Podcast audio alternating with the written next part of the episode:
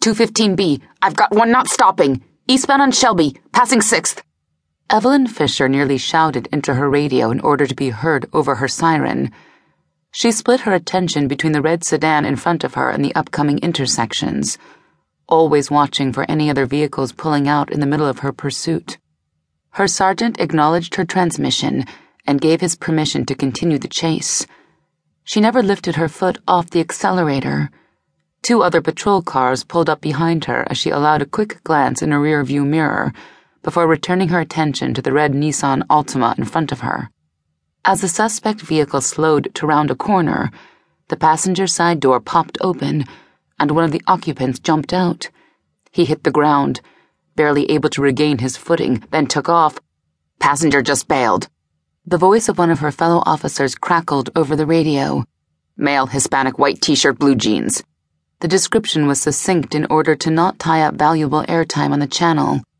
As the lead car, she stayed behind the sedan, confident that one of the units behind her would pick up the passenger.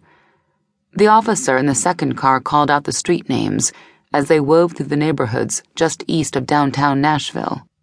The organized cadence of the vehicle pursuit dissolved into the transmissions from the officers chasing the passenger on foot. I lost sight of him. Behind the houses over here. Dispatch, see if we can get aviation.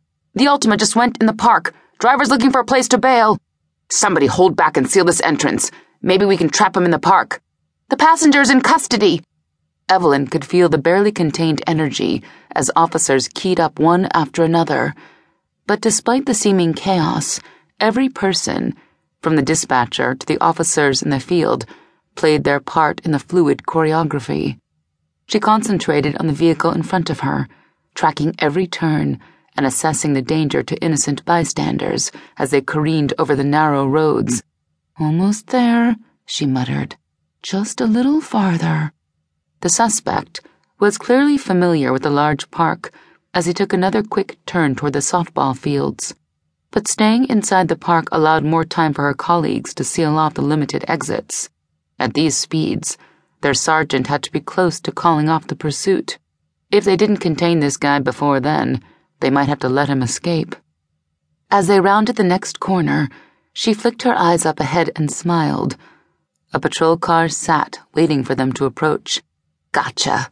Where are you going now? Almost as if reacting to her words, the driver wrenched the wheel to the left and tore through an open field. When she followed, her tires rebelled at the lack of asphalt spinning and shredding the grass beneath them. Apparently, having the same problem, the driver stopped abruptly and jumped out of the car. She slammed her car into park and shoved her own door open. She shouted for the suspect to stop and get on the ground. Knowing he wouldn't comply, she sprinted after him. He was fast, but even with the cumbersome gun belt jangling at her waist, she was faster. In seconds, she was within steps of catching him as he raced toward a vacant softball field. She groaned when he vaulted the chain link fence, but she flung herself over it too. Chatter echoed from her shoulder mic as another officer called out their position. Backup was behind her somewhere, and if she could just catch this guy, her fellow officers would be with her in seconds. The suspect cut left toward the woods, but the sudden move slowed him down just enough. She pushed a little harder, her thighs burning in response. With three long strides, she was on him, tackling him. He grunted as she landed on top of him, but he didn't stay stationary long. He flipped onto his back and threw her free. Before she had time to react, he landed a punch high on her cheek, and pain shot through the left side of her face.